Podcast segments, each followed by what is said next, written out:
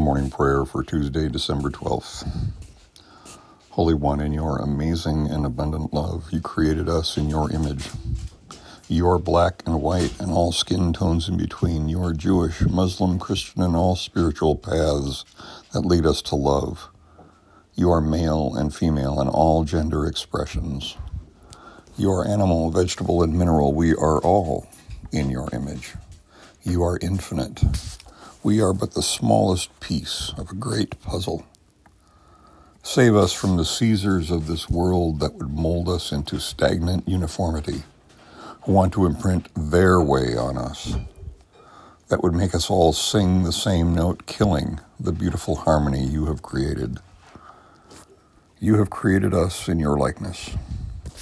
Help us to grow into your likeness, kind, forgiving, patient, inclusive, accepting Help us to grow into love. Amen.